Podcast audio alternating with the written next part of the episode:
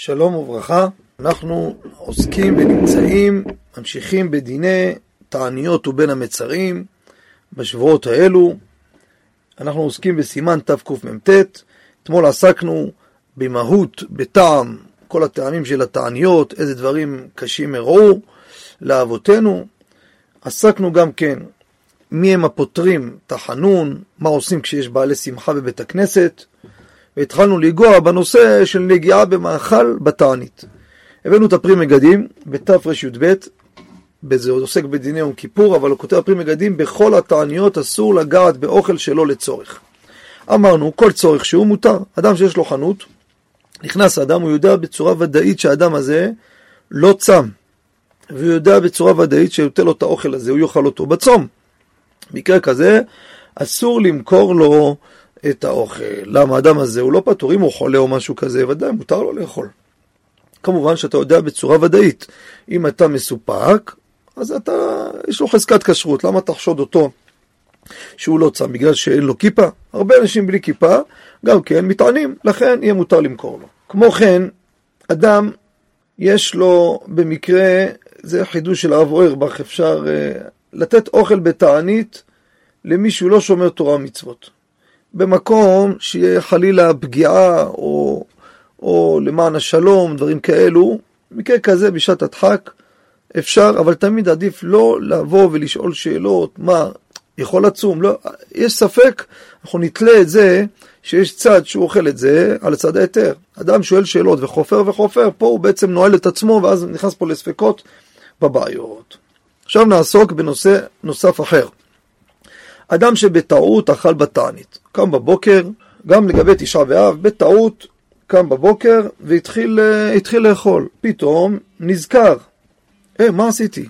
יש צום היום תענית, כמובן חייב להמשיך בתענית, זה לא הרס לו את התענית. חייב להמשיך בתענית. מה קורה עכשיו לגבי השלמה לתענית? הרי האדם הזה אכל בתענית, הוא לא עשה תענית שלמה. הלכה למעשה, מי שיראה מרן שולחן אור סימן תקס"ח סעיף א', גם שולחן גבוה הרב מולכו בתקמ"ט סעיף קטן ג', מביא מעיקר הדין לא חייב להשלים עוד יום אחר בתענית. אם הוא רוצה לכפר על שגיגתו, יטען יום אחד. הדין הזה, כותב חזון עובדיה, עמוד כ"ב, גם אם הוא אכל הרבה בתענית. עכשיו, מה קורה בתשעה באב? אדם לא ידע. טעה ואכל בתשעה באב, לא ידע, פתאום נודע לו תשעה באב, או שכח. אם זה לפני חצות היום, אז אין בעיה, עצור מיד את האוכל, יתענה עד הלילה. כמובן, כל מנהגי האבילות הוא חייב לקיים אותם. אבל אם זה נודע לו אחרי חצות היום, אה, באחד וחצי, אה, וואי, לא ידעתי, צום היום. מה יעשה מקרה כזה? הוא צריך לעשות צום למחרת בעשירי באב, עם כל החמשת עינויים. אבל, גם מביא פרי הארץ, חלק א' סימן ט', ברכי יוסף פה, בתקמ"ט סעיף קטן ג', מי שירצה יראה בקיבה מועד בין המצרים את כל הפרטים ועוד הרבה פרטים, הרבה פרטי פרטים, אני עוד מדלג הרבה פרטים כדי שככה נשתדל כמה שיותר הלכה למעשה, אבל יש הרבה מקרים מעניינים בספרים, מי שיש לו יפתח ויראה את הכל בצורה מתומצתת, מקוצרת. כמובן, גם שאסור בחמש עינויים, אבל בתלמוד תורה הוא מותר.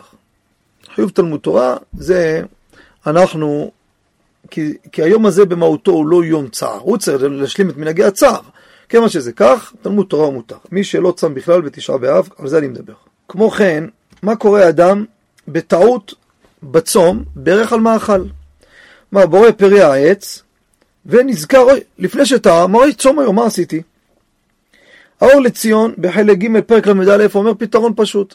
אתה לא תאכל כלום, ותאמר ברור שם קירוב מלכותו לעולם ועד. אבל דעת מרן הרב עובדיה בחזון עובדיה בארבע תעניות עמוד כ"ב מביא יטעה מעט כדי שלא תהיה ברכתו לבטלה. וכך הלכה למעשה.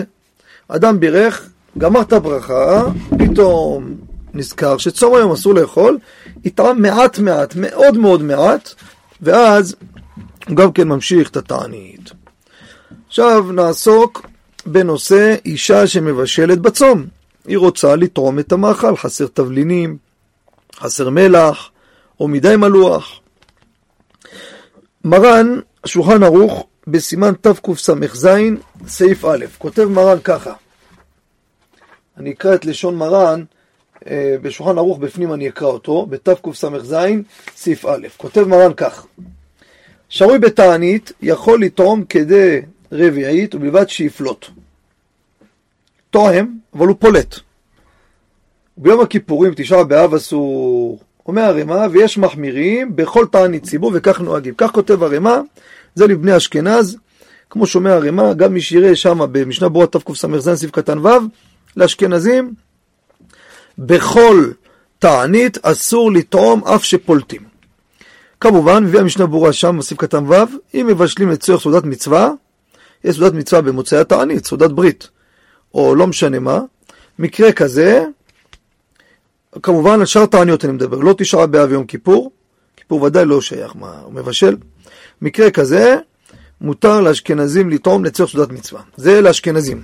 אבל לספרדים, מותר לאישה בתעניות, חוץ מתשעה באב ויום הכיפורים, מותר לטעום ולפלוט, אסור לבלוע.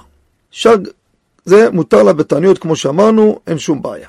עכשיו, בשאר התעניות שהזכרנו, חוץ מתשעה באב ויום כיפורים, שזה מותר עם זה, מותר אבל עד שיעור רביעית. אם יודע, אם היא יודעת שהיא לא תבלע מזה כלום. שיעור רביעית זה עד 86 גרם. עד שיעור עד 86, 85 גרם, אפשר, היא שמה תואמת מעט ופולטת, יורקת את זה, תיזהר שלא תבלע ואין שום בעיה בזה. חתן ביום חופתו, חוץ מתשעה באב, חל אחד התעניות ביום החופה שלו, תשעה באב לא שייך, למעשה מביא ברכי יוסף, גם בשנה ברורה תקנ"ט סעיף קטן ל"ה, מתענה גם כן. עכשיו נעסוק בעוד פרט לגבי חתן וכלה. מה קורה חתן וכלה שנמצאים בתוך השבע ברכות? יש תענית, תוך שבע ימי משתה שלו. כמובן, מביא הבירו הלכה דיבור מתחיל חייבים, אם זה תענית בזמנה, ודאי שהם מתענים. אבל מה קורה אם התענית היא לא בזמנה, תענית דחויה, אז זה מתחלק ככה. לבני אשכנז הוא מתענה, אבל לא משלים עד צאת הכוכבים. גמרו ערבית, הוא פותח את התענית שלו. כך מביא הרב ווזנר בשבט הלוי חלק ו' סימן עין, גם הביאור הלכה בתקנ"ט דיבור מתחיל ונדחה. זה לבני אשכנז. כמו השנה, אדם מתחתן השבוע, יום ראשון יוצא תענית דחויה, הוא לא צריך לצאת הכוכבים. גמרו ערבית, זה נקרא מתענה ולא משלים. זה לגבי אשכנזים. אבל הספרדים, בזה נחלקו חכם עובדיה והאור לציון. לדעת רבי עובדיה יוסף, החתן הזה מתענה עד מנחה גדולה. זאת אומרת, עד אחרי מנחה גדולה, זאת אומרת חצי שעה אחרי חצות, מנחה, אוכל והכל בסדר. כך מביא בהביע עומר גם בחזון עובדיה. לדעת האור לציון יותר קל, הוא אומר מתענה עד חצות היום, לא צריך עד מנחה גדולה, עד חצות היום, אם מקרה שחתן וכלה ממש דחוקים מאוד, אפשר להקל גם עד חצות, אבל לכתחילה ימתינו עד חצי שעה אחרי חצות. אם מתפלל מנחה, אז אחרי מנחה, אם לא, יכול גם לפני מנחה, ייקח חצי שעה אחרי חצות, הגיע הזמן מנחה גדולה, מותר להם לאכול, זה בתענית שהיא דחויה. כלה דינה כמו החתן, ככה גם כן הביא בשולחן ערוך המקוצר, הרב רצבי, זה נמצא בחלק ג' עמוד קט"ו, זה לגבי חתן וכלה. אז בסיכום, חתן וכלה בתענית, נופל להם הצום בתוך שבע ימי המשתה שלהם. אם זה בזמנה, אז זה ודאי שהם מתענים, תענית רגילה. אם זה דחויה, לאשכנזים עד הערב, גמרו ערבית, אם יתפללו ערבית מוקדם, אז uh, מתעלה ולא משלים. אם לא, אז uh, לא יתפללו ערבית שם, אז יצאת הכוכבים. אבל הספרדים, לכתחילה עד זמן מנחה גדולה, חצי שעה אחרי חצות, פשט הדחק אפשר עד חצות היום, זה הפרש של חצי שעה בערך, רשאי לאכול גם כן הקלה אותו דבר. עוד דבר, יש לנו, מביא בקיצור השלה, גם האליה רבה מביא את זה בתקס"ג, סעיף קטן א'. אין לאכול יותר מהרגלו בערב התענית. למה? כדי שירגיש את התענית, כך מביא קיצור השלה. כמובן, אדם שכחוש, אדם אפילו לא חלש, אבל כדי שלא יסבול הרבה, הוא צריך לאכול יותר מאשר רגיל, כך למעשה כך מביא כף החיים בתקמ"ט סעיף קטן י"א, רשאי לאכול, וככה המנהג הוא באמת, אוכלים אף שיותר מאשר רגילים כל יום, כדי שאדם יאכל את התענית, ואדם שזה ממש, אה, זה לא, אין לו שום סבל, אין לו כלום, מקרה כזה, עדיף שלא יאכל יותר כדי שירגיש את התענית, זה דברי אליה רבה. כמו כן, אדם רוצה לקחת כדורים קלי צום. מתי? לפני הצום. כדי שיהיה לו קל בתענית. מביא במעיין עומר, ממרן הרב עובדיה, שאל אותו, אומר, כדאי להחמיר שלא לקחת אותם. אבל אדם חלש, יש כל מיני נשים או גברים חלשים, רשאי לקחת את זה ללא חשש. כמו כן, מה קורה כמו השנה? אדם רוצה לקחת קלי צום. מה את זה לפני התענית? התענית נופלת ביום ראשון, הוא רוצה לקחת את זה בשבת. מה יעשה? כותב, מביא הרב אלישיב, נמצא באשרי האיש חלק ג' עמוד תע"ח. פוסק הרב אלישיב, מרן הרב אלישיב, אומר ככה, אדם שגם למי שמקל לקחת ויטמינים בשבת, אומר יש בזה איסור הכנה, הרי למה הוא לוקח את זה? לא בשביל עכשיו, בשביל יום חול. אומר, אבל אם הוא ערבב את זה, עירב את זה במים לפני שבת, אז הוא כבר הכין את זה לפני שבת, מותר לו ליטול את זה בשבת. כמובן מי שמחמיר תבוא עליו ברכה. ייקח את זה לפני שבת, אין שום בעיה. אבל מי שמקל בלקיחת ויטמינים בשבת, גם בזה, אחד שרגיל, גם בזה אפשר להקל. כמובן עדיף שישים מים לפני שבת, וככה לא ייכנס לספקות. עד כאן סיימנו, ברוך השם, סימן תקמ"ט.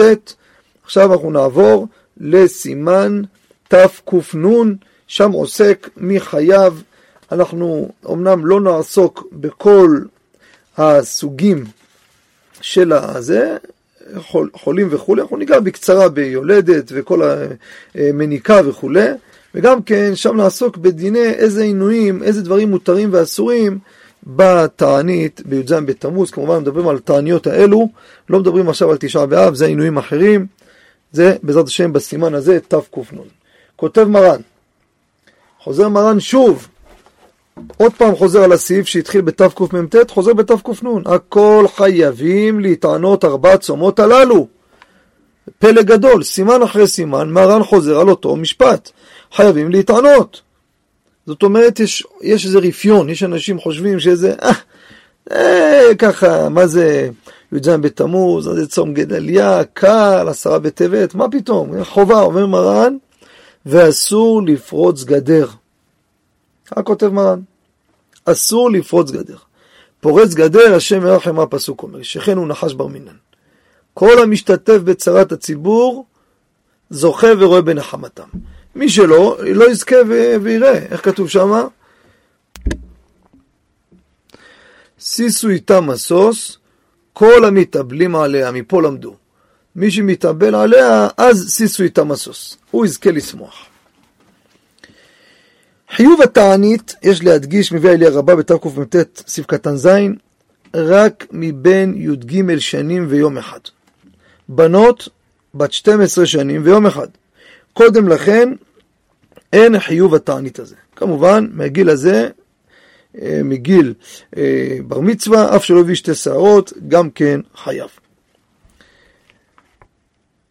יש אשכנזים, כך מביא הלשון בהליכות שלמה, בעמוד תא, על התעניות, מביא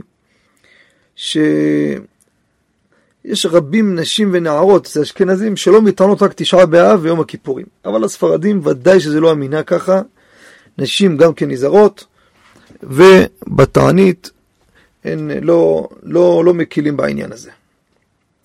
אנחנו בעזרת השם מחר נעסוק בדיני מעוברות ומניקות, יולדת, אה, חולה, לא נקיף את כל החולה, חולים לבד זה, יש הרבה סוגים, ובעזרת השם נמשיך גם כן אה, רחיצה בתענית, אם מותר להתרחץ, אה, מותר לשמוע שירים, כל מיני פרטים כאלו, בעזרת השם, שמזכנו מחר. באותה הזדמנות, מי שמעוניין לרכוש את סדרת הספרים כי היווה מועד, סדרה עשרה חלקים על כל חגי ישראל, מראש השנה ועד ראש השנה, כולל הלכות יום טוב, הלכות חול המועד, תעניות, מוקפים בכל חגי ישראל, בסייעתא דשמיא, כל שאלה יש תשובה, עם מפתחות מפורטות, בקלות מוצאים את ההלכות, בכל הלכה הכרעה ברורה.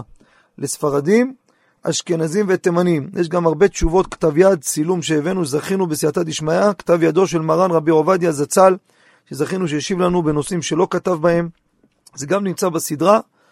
כמו כן, ספר הלכות שבת, כי יבוא שבת, ספר אלף עמודים, מעל שלושת אלפים הלכות, מקיף בסייעתא דשמיא, גם כן מפתחות מפורטות, ספר מפואר לכבוד שבת קודש. מי שירצה, העידו על זה גדולים, כל שאלה יש תשובה, בסייעתא דשמיא כמובן. בטלפון אפשר להתקשר כבר עכשיו, 0583 2468 10. אני חוזר שוב, 0583 246810 אפשר להתקשר, להשאיר הודעה ונחזור אליכם בהקדם. בהצלחה ויום טוב לכולם.